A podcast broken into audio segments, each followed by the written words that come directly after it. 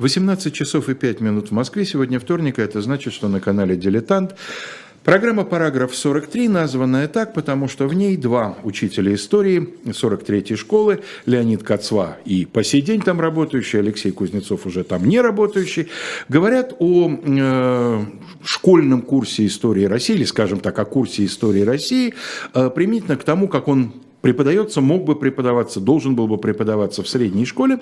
И сегодня у нас третья Похоже, что не заключительная. Э, часть разговора о э, войне, которую э, мы назвали, вынесли в название «Последней войной Московского царства», имея в виду, что в 21 году, как раз в связи, в связи с окончанием этой войны, было принято решение о переименовании государства, да, Россия стала Российской империей. Вот, и э, краткое содержание предыдущих двух серий мы остановились на э, том моменте, когда э, после тяжелейшего поражения под Нарвой. Во-первых, мы обсудили некоторые военные реформы, которые были предприняты в связи с этим Петром. Ну и, во-вторых, успели сказать, что э, Карл принял спорное, хотя в пользу этого решения есть своя аргументация, решение перенести тяжесть войны на э, последнего, как бы еще не разбитого эм, участника коалиции на августа 2 да, уходит в Восточную Европу, тем самым давая Петру шанс на то, чтобы принять срочные меры к восстановлению. Ну и успели сказать о том, что были одержаны первые локальные, но все-таки победы в Прибалтике, где войска Бориса Петровича Шереметьева приступили к осаде крепостей, их постепенно постепенному отъеданию. Вот, собственно говоря, на этом мы остановились, да, э, перед, буквально под стенами все той же Нарвы, у, у которой покидали две недели назад. Да, ну, прежде чем продолжить разговор о Северной войне, э, ты знаешь, ты меня спровоцировал на это, потому что мы назвали Московское царство, последняя война Московского царства. Я все-таки хочу еще раз подчеркнуть, что э, государство называлось и Московским царством, и Российским царством. И более того, Алексей Михайлович уже даже венчался на царство именно как э, российского царства государя. А в документах, в публицистике, в письмах э, термин «Россия» употребляется все-таки, еще раз повторю, с 50-х годов 16 века, то есть со времен избранной Рады, поэтому все время всплывающая в комментариях к нашим передачам э, версия о том, что до э, Петра Великого э, никакой России не было, а было Московское царство, это не так. Да, действительно, европейцы называли Московией и жителей московитами – но это ничего не меняет, потому что в самих документах российских термин «Россия» уже использовался. Ну, все Он греческого происхождения. Я знаю, про что будет половина комментариев, а будете кашлять, знаю, про что будет вторая половина комментариев. Давайте не будем обращать да. внимание, потому что Хорошо. за исключением комментариев, которых нас благодарят, к счастью, таких очень много, и мы очень признательны всем людям, которые выражают положительные эмоции по поводу нашей передачи, остальное в основном ерунда. Поехали. Значит, итак, э, возвращаемся мы в 1703 год. Э, в 1703 году Россия, наконец, выходит э, к Балтийскому морю, основывается, помимо Ниншанса, это небольшая шведская крепостца, в черте нынешнего Петербурга, ее расширить было невозможно, она на стрелке Ухты и Невы, и Петр принял решение, которое ну, знают все, кто когда-либо учил в школе – строить новую крепость на Заячьем острове, э, которая со временем э, стала называться Петропавловской и стала центром э, города, который много названий в своей жизни пережил. И первое его название было не совсем таким, как нынешнее. Он назывался не Санкт-Петербург, а Санкт-Петербург – потому что вариант названия был первоначально голландским, да, да, а потом как-то он не отменялся никогда, этот вариант и никогда не переименовывался. Но как-то само собой э, голландское звучание э, перешло в немецкое. Причем это произошло еще до Екатерины II, мне кажется, да? да? да. То есть это не связано с тем, что она нет, немка. Нет, нет, это не связано с этим. Я думаю, что это произошло, ну, по крайней мере, во времена Анны Иоанновны, вряд ли позже. Угу. Э, И мы не будем, естественно, сейчас останавливаться на Петербурге, это не совсем наша тема. вот на чем я хотел бы остановиться. Я еще раз повторю, что Россия таким образом вышла к Балтийскому морю. И может показаться, что цель войны достигнута. Собственно, из-за чего воевать дальше? А война продолжается, и более того, она будет продолжаться еще 18 лет. Значит, проблема состояла в том, что все эти победы были одержаны по известной системе «кот на крышу, мыши в пляс». Угу. Потому что они были одержаны тогда, когда э, Карл XII в Прибалтике не было, и, несомненно, можно было ожидать, что, разделавшись с саксонским курфюрстом, он же польский король, Карл XII не замедлит снова наведаться в Прибалтику. Поэтому надо было и в Прибалтике расширить присутствие, ну и, по-видимому, идти дальше. Э, с этим связано то, что в 1704 году э, русские берут две важнейшие крепости. Взят реванш за разгром под Нарвой, Нарва взята. И буквально за несколько дней до этого взят Дербт. Э, вот город, который тоже пережил в своей жизни Юрьев, он Юрьев, же Тарту, да. Дербт, опять Юрьев и, наконец, Тарту. Ну, известно, что э, Петр э, по поводу Нарвы скаламбурил, что зело жестоко орех сей был, однако счастливо разгрызен. И э, вот как-то так получилось. Может быть, это как раз связано с... А это не по поводу орешка? Это а это по поводу орешка. Да, по поводу я... Нарвы другая совсем цитата. Да, да, да. Нарва, которая 4 года нарывала, вот, наконец конечно, прорвала. Нарывал, да, Прошу да, прощения, прорвал, да. да. Угу. Так вот, а, и на этом заканчивается тот этап э, Северной войны, о котором, в общем, все более-менее знают. Почему? Мне думается, что тут сыграл свою роль, э, благую на сей раз, роман Алексея Николаевича Толстого и фильм по нему поставлен. А дальше, дальше, в общем, в знаниях, ну, российской публики, как мне представляется, образуется некая лакуна. Угу. Потому что а что, собственно, происходило между 1704 годом и 1708? Ну, в 708 году там... Сражение у Лесной, битва да, при Лесной, да, да, да, и дальше понеслось. Ну, еще большая лакуна будет после Полтавы. Потому Это само что собой. там, кроме Гангута и Гренгама, по-моему, ничего особенного в учебниках и не упоминается. Ну, не совсем так, но не суть. Значит, давай сначала вот эту дырку закроем. Э, дело в том, что э, пока э, Петр и его полководцы воюют в Прибалтике, Август II и Карл XII занимаются, я бы сказал, таким фигурным бегом. Э, потому что один бегает тот, другой бегает за. Э, шведский король бежит за Августом, чтобы навязать ему генеральное сражение, тот, прекрасно понимая, чем такое сражение может кончиться, удирает просто. И э, ни в какие сражения не вступает. Но, так сказать, очевидно, что так без конца продолжаться не может. И уже в 1705 году Э, э, Петр направляет э, русское воинство на помощь Августу. Вообще Август формально в это время не изложен. В 1704 году, по-моему, в июле месяце, Карл XII занимает Варшаву, созывает там Сейм польской шляхты и заставляет ее Августа не изложить. Ну, нужен новый король. При этом, прости, пожалуйста, э, я хотел да. бы уточнить в связи с тем, что мы это оговаривали в самой первой передаче, насчет того, что Речь Посполитая не участвовала формально в этом союзе. Она по-прежнему в нем не участвует? Она формально в нем не участвует, но часть шляхты э, А гонки происходят по ее территории вот да, эти, да. Конечно, на ее территории, потому что Э, Речь Посполитая, как, э, так сказать, республика, не участвует, а король э, при этом участвует. В личном качестве, да, да. как И надо сказать, что часть шляхты его поддерживает. И более того, я говорю, нужен новый король. Шляхта расколта, часть шляхты под давлением Карла XII избирает на трон Станислава Лещинского.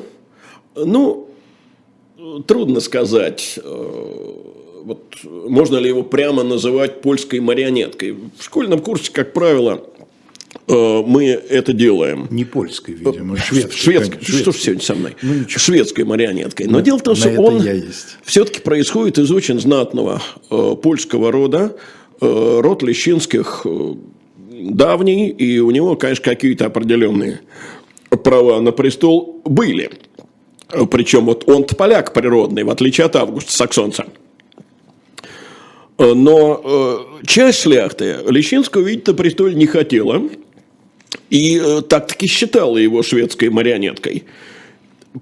Но ему еще предстоит побыть в французской В результате, в результате Август II собирает альтернативный сейм в городе Сандомире, Сандомирский съезд объявляет, что Варшавский э, Сейм – это пустое, он вообще ничего не значит, и решение его недействительны. И э, таким образом в Польше оказываются два короля. Э, Варшавский король Станислав Лещинский, Сандомирский, условно говоря, король Август II. Как было когда-то с папами, да, папа и антипапа. Ну, да. Пап в некоторый момент был, был даже было трое. Трое, да, совершенно да. верно.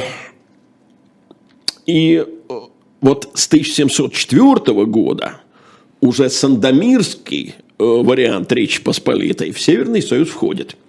Потому что они теперь подписывают э, в августе 704 года союз с Россией формальный. Вот теперь Польша, но в варианте Сандомирском, э, в Северном Союзе состоит. Вот интересно, чем Август убедил Сейм это сделать, ведь как раз в четвертом году ситуация оказалась, ну, если не безнадежной, то очень скверной. А, ну, я думаю, что прежде всего это было связано как раз с тем, что часть шляхты воспринимала шведов тоже как оккупантов. Ну да, для них шведы, конечно, враги природные. Ну, сколько Польша да. воевала со Швецией.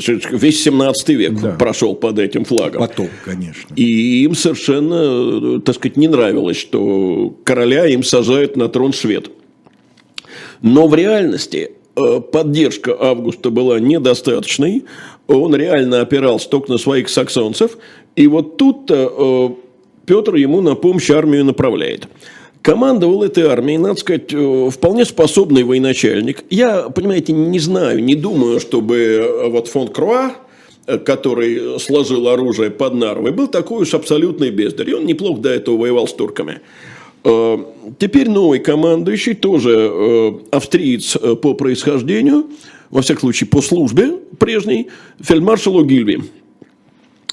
И в августе 1705 года русские войска под его командованием сосредотачиваются в Гродно. Значит, если мы посмотрим на современную карту Европы, то Гродно – это самая западная точка, одна из самых западных, во всяком случае, точек Беларуси. В то время это почти географический центр Польши. Угу. Потому что вся Беларусь была тогда частью... Ну, в смысле Речи Посполитой. Речи Посполитой, да. да. Ну, я оговорюсь только, что я в данном случае, когда говорю Польша, я имею в виду всю Речь Посполитую. Ну да, мы привыкли так да, делать. В этом имею в виду и там... Белоруссию, и да, да, украинскую да. часть, и Литву. Вот я это не выделяю. Значит, таким образом, да, это своего рода географический центр э, Речи Посполитой. Значит, союзники э, считали, что ну, пока э, Карл XII соберется, пока он подойдет, э, будет уже зима, зимой боевые действия не, принято не велись в, в начале XVIII века, и, соответственно, можно будет подождать. Но Карл XII был нетрадиционный полководец, он своих врагов удивляет, он во главе своей армии э, за две недели э, проходит в январе месяце стужа адская, 360 верст. Не будем забывать, что климат не тот, да, малоледниковый период. Совсем. Только-только заканчивается в Европе в это время. Он совсем еще не заканчивается, не заканчивается. он закончится в 19 веке, ближе к концу, то есть значительно холоднее. Чем сейчас, да? Да, конечно ну, 20-градусные морозы были нормой еще в начале 20 века зимой. А сегодня для нас э, под Москвой 20-градусный мороз – это ну, бедствие. катастрофа, все, да. Да, все замирает. Вот, и э, э, таким образом по январскому вот этому морозцу за две недели, за 14 дней 360 километров, ну даже больше, 360 верст, это очень прилично. И шведы внезапно в январе появляются у Гродно. Но на штурм Карл XII не решается, он делает хитрее. Он переходит э, Неман, обходит Гродно с востока, и таким образом он как бы отрезает Э, русскую армию от России, вынуждая ее к генеральному сражению. Пересекает операционную линию. Ну да, можно так сказать, вынуждает к сражению с перевернутым фронтом. Но я думаю, что мы сейчас вдаваться в эти сугубо военные термины э, не будем. А вот распоряжение, которое прислал в Гродно Петр, его я хотел процитировать. «Надлежит того смотреть, – пишет царь, – чтобы неприятель наши войска не отрезал от нашей границы, Лучше здоровое отступление, нежели отчаянное и безвестное ожидание. Э, но Огильви медлит. Он надеется дождаться приход саксонцев, э, помощи саксонской. Э, не дожидается, потому что 13 февраля, это я новый стиль беру, 1706 года саксонцы, причем их было 20 тысяч, разгромлены начисто – восьмитысячным э, шведским отрядом э, под командованием генерала Реншельда. Вот я на этом хотел остановиться. Мне кажется, это очень важно пока, э, пояснить, что вот в этот период военные действия ведет по нашим нынешним меркам крайне небольшие воинские контингенты. Ну, вообще надо сказать, что э, весь 18 век, эпоха до Наполеона, э, это всегда, если не брать только Турцию, армии э, в несколько, ну, максимум в несколько десятков тысяч человек, а чаще меньше. Вот 30-тысячная э, армия – это уже очень много. Почему у Наполеона другие совершенно цифры? Да по понятной причине. Дело в том, что в период французской революции во Франции впервые была введена всеобщая воинская повинность. Конскрипции так называемые, да.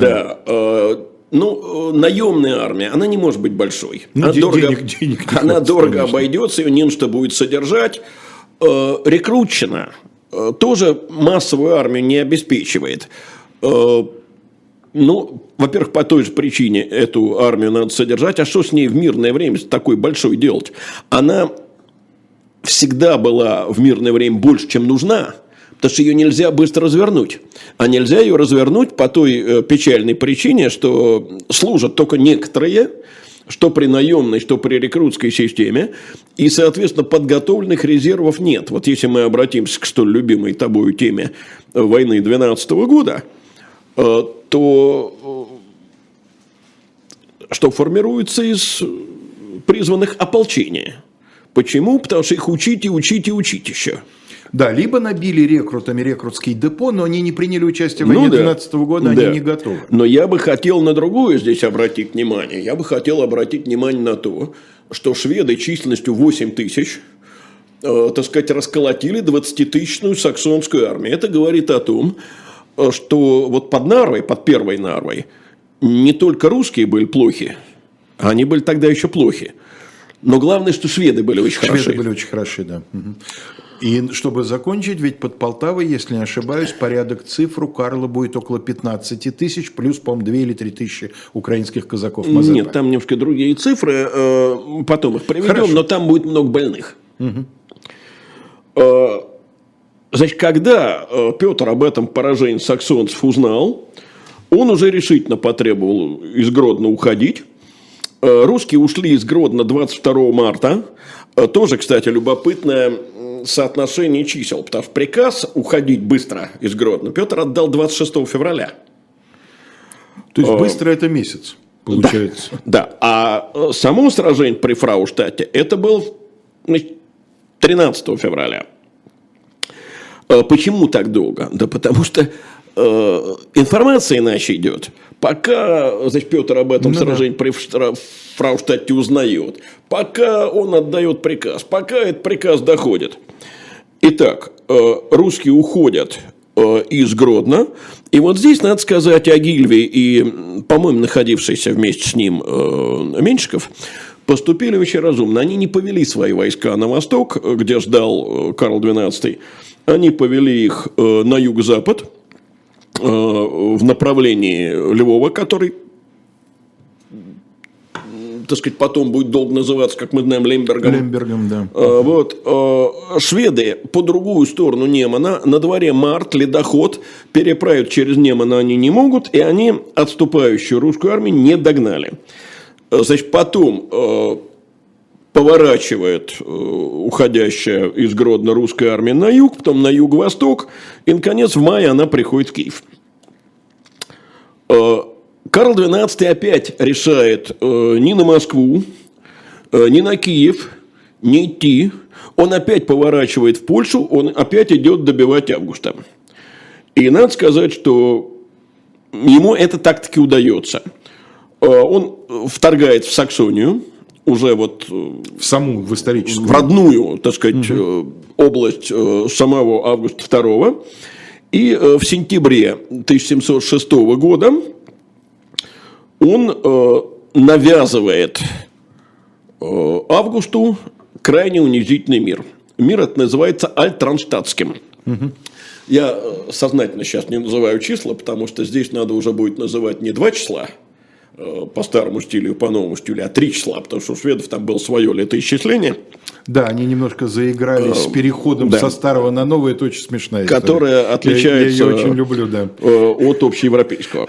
Они там запутались. Оно там от старого стиля отличалось на один день. Они запутались, они вот. сбились со счета. Значит, вот по этому миру Август уже признал себя побежденным. Теперь он отказывается от польского королевского трона – он э, признает ненавистного ему Лещинского, он разрывает все союзы э, против Швеции направленные, и больше того, он обязывает содержать шведскую армию в Саксонии за саксонский счет. Это для того времени ну, это всегда по... было очень важно. Да, конечно. Э, постой, размещение на зимних квартирах и так далее. Но Таким образом, мы видим, что Северный Союз накрылся медным тазом, он перестал существовать. Но только вот одно Август сделать забыл, а вернее не захотел. Он не захотел сообщить об этом Петру. И Петр некоторое время об этом не знает. Значит, после того, как русская армия пришла в Киев, Петр Агильве отстранил от командования, он считал, что промедлил с уходом из Гродно. Агильве обиделся и из России уехал. Э, главнокомандующим снова стал э, наш старый знакомый э, Борис Петрович Шереметьев. А вот корпус под командованием своего любимца Меньшикова, который к тому времени уже далеко не царский денщик, а вполне себе вельможа, он направляет в Польшу для действий против шведов.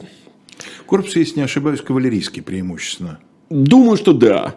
Но точно я должен признать, я этого не знаю. Я вот тоже. Состава э, корпуса. Знаю я другую. Просто в Северной войне Меньшикову обычно поручалась все-таки кавалерия. Ну, он был вообще такой... Порывистый, да. да. Сказать. Ну, да, кавалерийский командир должен быть очень Я бы сказал, своего рода русский Мюрат. Мюрат, да, совершенно верно. Вот лучший по, кавалерийский по командир да. Европы своего времени. Да. Э, ну, и Меньшиков-то как раз одерживает над шведским генералом Мардефельдом победу. Это сражение при Калише. Э, шведов там, правда, было э, всего 7 тысяч, но с ними были 20 тысяч поляков от Лещинского. Э, значит, таким образом, это 27 тысяч человек всего. Русских и э, поляков, так сказать, противоположного лагеря да. э, было чуть больше. Их э, вместе взятых 32 тысячи, поляков 15 тысяч, русских 17 тысяч. Э, значит, смотрите, поляки эти – это сторонники Августа. Они не знают то, что он капитулировал. Они не знают, что король их бросил. Э, одерживается победа после альтранцатского мира. Калиш идет после альтранцатского мира. И Август попадает в дурацкую ситуацию. Он не выполнил своих обещаний э, Карлу XII. Он должен перед ним оправдываться. Лень, как ты думаешь, вот э, то, что э, Карл не делает, казалось бы, совершенно э, такой вот необходимой, да, и понятной, и логичной вещи, не извещает последнего оставшегося в игре противника, что, так сказать, его союзник выбыл из борьбы. Вот у, в монографии Сергея Цветкова, которую мы уже поминали добрым словом, я имею в виду Карл XII, угу. там довольно настойчиво высказывается гипотеза, что Карл, будучи человеком такого вот викингского типа и Человек викингского войны. отношения к войне, да, что он своими действиями, по сути, умышленно затягивает эту войну, потому что ему процесс важнее результата. Это не исключено. Я, э, так сказать, не берусь в данном случае анализировать психологические причины э, Карла XII, но тут э, можно допустить еще и другую версию, что он как раз хочет, ну, военное время это называется «вызывая огонь на себя». Угу. Он хочет выманить Петра на эту войну, чтобы разом покончить, вот как э, часто приписывают это Наполеону.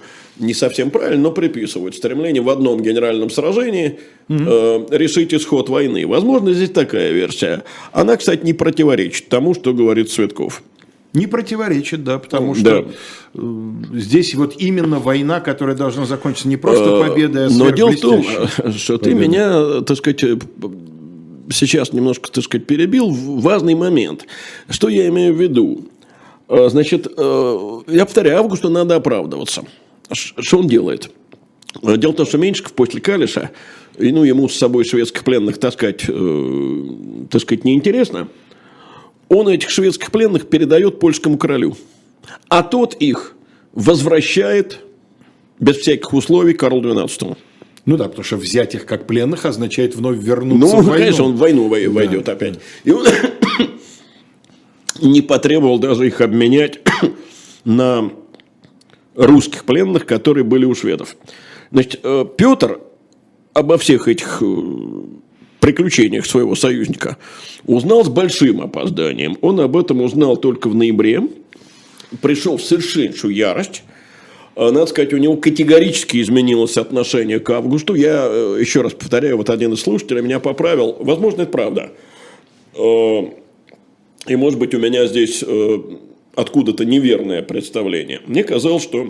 Август был высокого роста, что да? Август был очень крупный. Угу.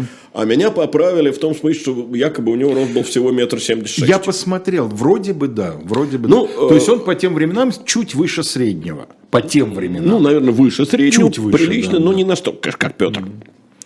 Но, тем не менее, Петр на него вот до этого момента всегда смотрел снизу вверх, фигурально выражаясь. Э, может быть, э, такое впечатление у меня осталось после какого-то фильма, где Август тоже изображен таким гигантом. Mm-hmm. Я вполне мог в данном случае ошибиться.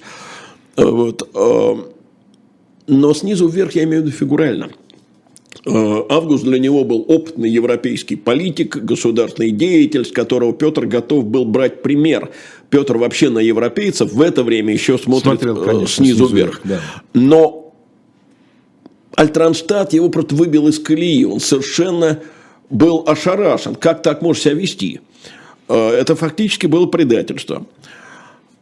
Но кроме того, э, Петр понимает, что теперь э, у него нет союзников. Да. Один на один он остался со шведским королем, и надо ждать со дня на день вторжения. Он даже пытался вступить с Карлом XII в переговоры, готов был э, уступать, и уступать он готов был практически все. Вот все то, что захватит, кроме, конечно, э, Петербурга, э, в который он уже успел, э, так сказать, по-настоящему влюбиться, который он начинает называть в эти годы парадизом. называть парадизом, угу. раем, да, хотя там райского не было вот совсем ничего. Э, мы не будем обсуждать вопрос, был ли действительно Петербург построен на костях, это в значительной степени, конечно, миф. Но то, что жилось там плохо, голодно и совсем некомфортабельно, это никакого обсуждения не требует. Так вот, э, Карл XII на уступки никакие не согласился – и никакие переговоры в результате не состоялись. Ну, казалось бы, действительно, шведы должны вторгнуться в Россию. Но Карл XII, еще раз повторим, очень своеобразный полководец. Он блестящий тактик. Я бы даже сказал, что и оперативное искусство в его исполнении выше всяких похвал. А вот в качестве стратега тут что-то не то. Во всяком случае, он допускает очередную потерю темпа – он отправляет со своей армией в Саксонию на вот эти зимние квартиры и год фактически теряет.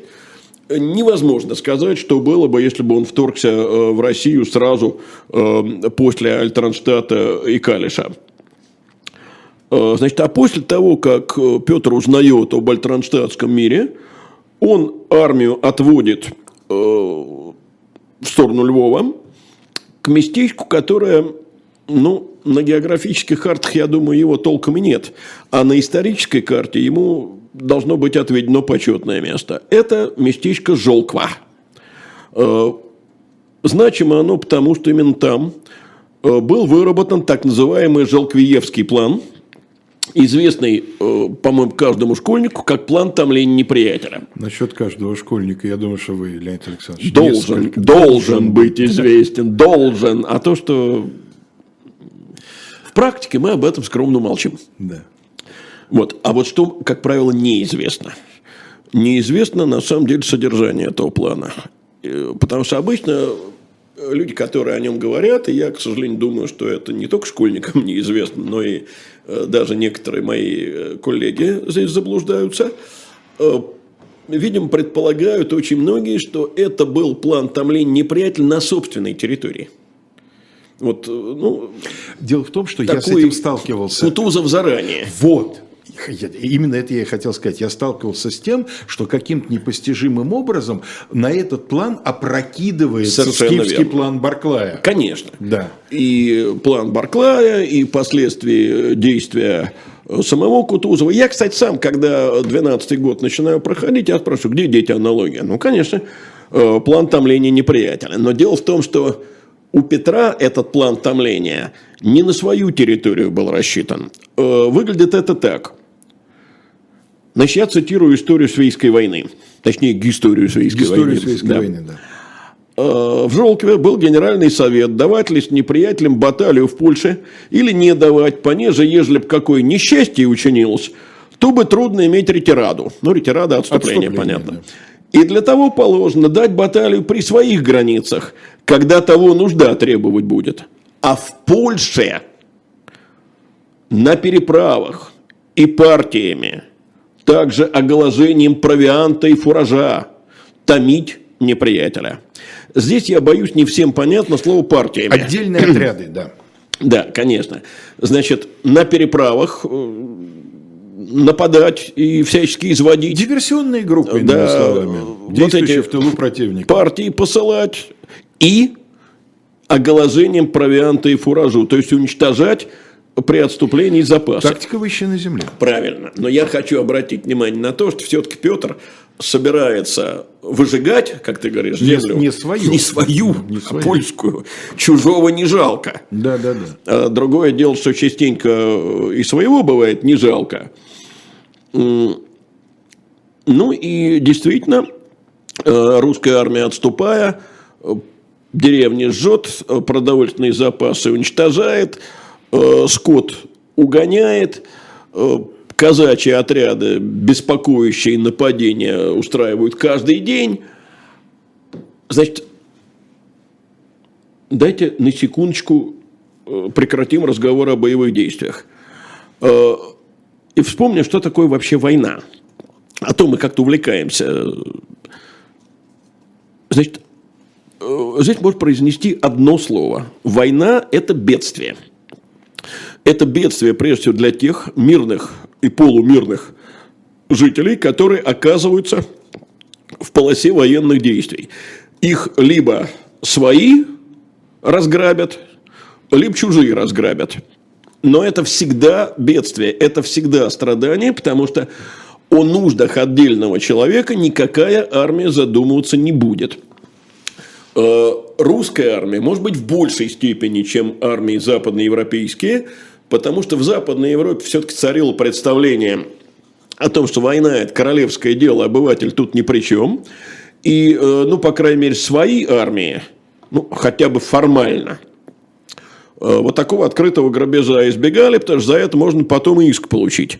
Но все равно вторгался противник – мы знаем, что творили в 30-летнюю войну, а она была... Да и за своими, за каждым солдатом совсем. не уследишь. Конечно. Поэтому и грабежи, и насилие. Конечно, и грабежи, было. и насилие, и э, то, что называл сам снабжением. То есть, вот это катастрофа. Мы обычно забываем об этом и говоря о Северной войне, и, кстати говоря, о войне 12 года. Э, ну, э, в 1707 году, здесь да. В, э, в кой веки раз поступил чрезвычайно, на мой взгляд, важный комментарий. Угу. И мне не хочется упускать такой случай, тем более, что мы же анонсируем, что наша программа, она к школе имеет так, так, так. Вот Алексей из Ганновера пишет, зачем школьнику знать про этот план, имеется в виду Жолквиевский план. Это же мелочь. Гораздо важнее понимать, какие реформы и почему Петр I проводил, и что из этого вышло, а время в школе ограничено. Кто начнет отвечать? У меня есть свой ответ. Ну, давай тебя начнем. Вот я так скажу, что э, с позиции взрослого человека Алексей пометил, что ему 45 лет, и это важно. Я с вами абсолютно согласен, да? Остаться в сухом остатке, да, конечно, важнее преобразования Петра. Но школьнику важно, чтобы было интересно. На мой взгляд, это сюжет интересный. Это правда, но есть еще одно соображение. Э, дело в том, что вот рассказывая о Северной войне, можно, конечно, вообще ограничиться тем, что война была и была выиграна. Если хоть какие-то события этой войны излагать, тогда об этом плане говорить, мне кажется, нужно, потому что он сыграл, во-первых, во многом определяющую роль в том, что затем была одержана победа, это первое. А второе, именно через Желквиевский план – Э, мы можем выйти вот на то, о чем я сейчас говорил. Ну, вот и Ольга Скалова тут пишет, пусть школьники знают о цене побед в да. войнах, тогда и будут знать цену человеческой и, жизни. Понимаешь, опять же, э, она правильно, конечно, пишет, но обычно цена победы, ну, кстати, во многом благодаря э, формуле, которую использовал в свое время Борис Владимирович Соколов, у него даже книжка есть такая «Цена победы». Угу. Это обычно так, вот э, сколько мы э, потеряли э, живой силы, сколько угу. мы потеряли техники и так далее.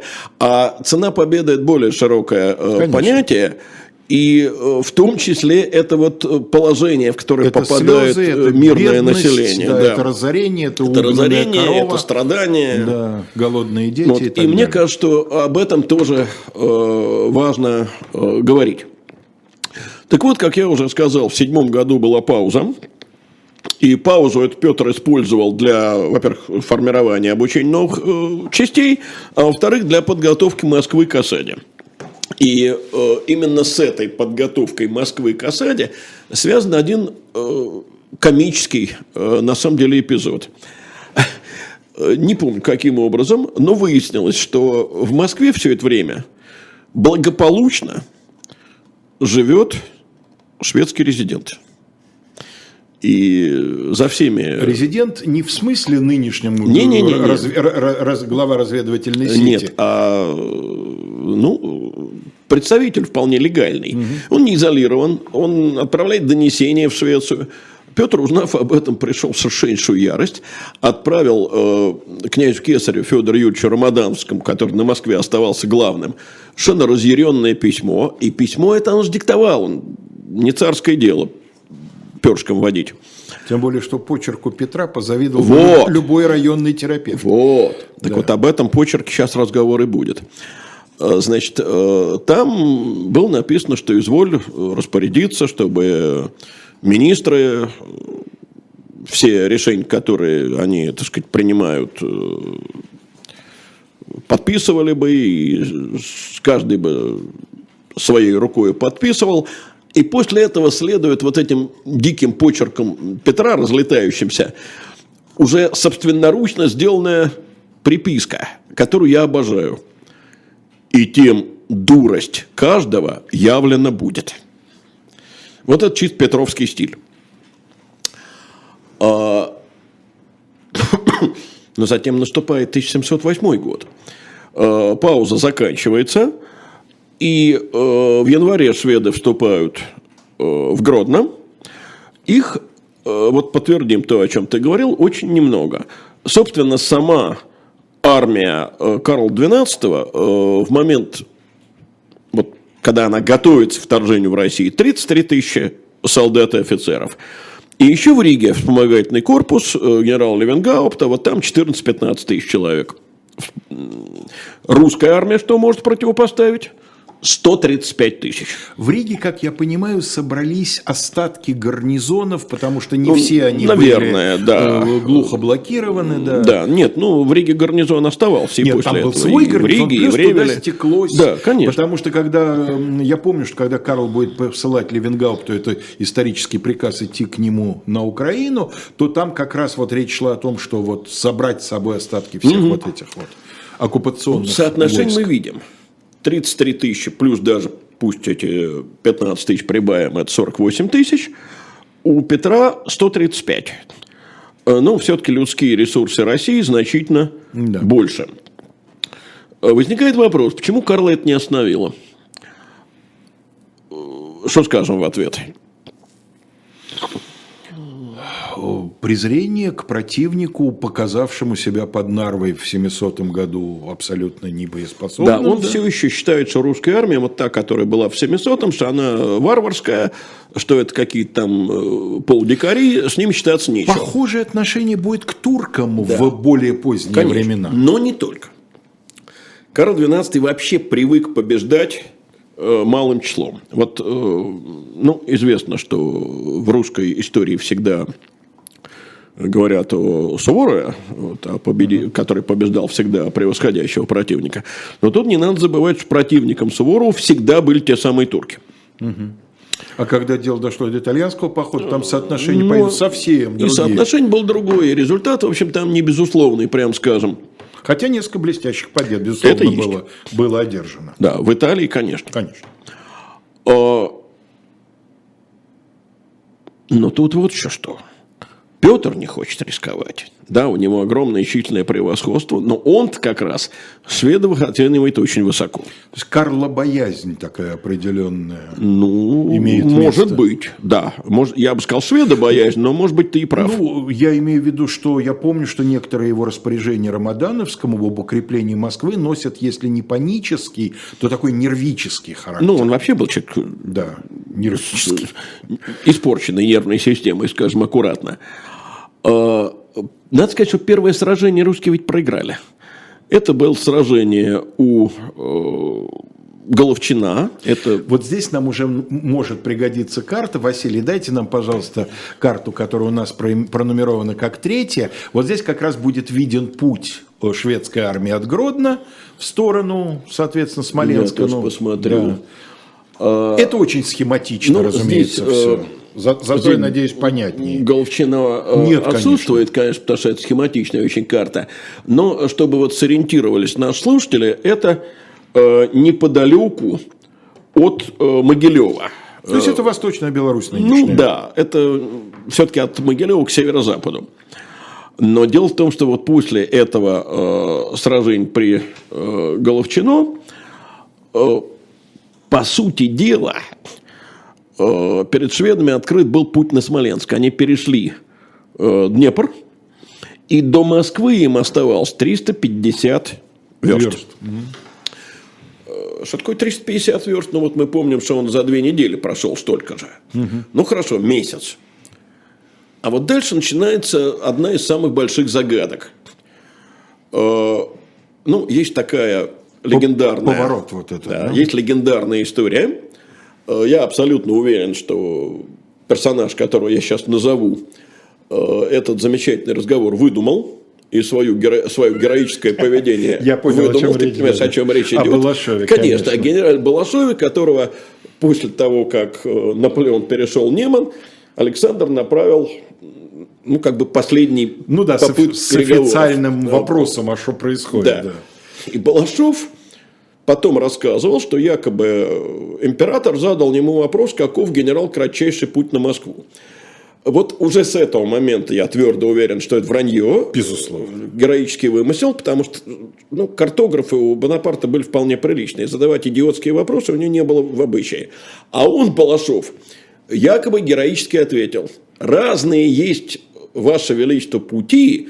Вот Карл XII предпочитал через Полтаву. Шел через Полтаву, да. да. В данном случае речь не, не о Балашове, а о том, что действительно, ну, путь на Москву через Полтаву э, выглядит почти как э, известная поговорка «ходить в клин через Берлин». Значит, что увлекло э, Карл XII вот этой кратчайшей оперативной линии Смоленск, Вязьма, Можайск, Москва на юг, где, собственно, он и погубил армию свою. Существует несколько ответов. И надо сказать, что один из, из этих ответов, э, я думаю, что они все справедливы, э, выводит нас на очень важную и, к сожалению, к сожалению, повторяюсь, актуальную тему. Значит, первый ответ здесь, э, по-видимому, простой – Э, Карл XII. Который мы в советское время давали первым делом, да? Что, что ты ну, вот у меня четко именно из моей собственной школы э, сидит, что необходимость продовольствовать армию. Да, и вот на богатую хлебную это, Украину. Я думаю, не лишено оснований, но я бы это назвал номером вторым. А первым номером я бы назвал вот что. Карл XII, ну, как и, кстати, многие крупные полководцы, стремится не столько к захвату территории, сколько э, к разгрому вражеской армии. Угу. То есть он уходит за, за на юг за отступающей русской армией. Это ответ номер один. Ответ номер два, вот то, что я сейчас сказал. Но есть и ответ номер три. Да и номер четыре. Э, ну, давай посмотрим. Я точно еще два. Давай посмотрим.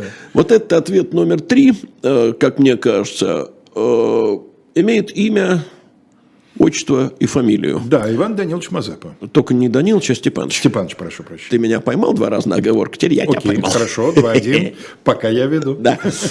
Ты говоришь больше. Э, Иван Степанович Мазепа. Ну, э, несколько слов все-таки. Мы его как-то упоминали, э, говорили о том, что для Украины он по понятным причинам национальный герой для России, он э, символ э, предательства, по крайней мере, так в русской Коварство, по меньшей мере. Да, ну, тут еще добавил, конечно, Александр Сергеевич э, Безусловно. в поэме. Да, конечно. Вот, но я даже не это имею в виду.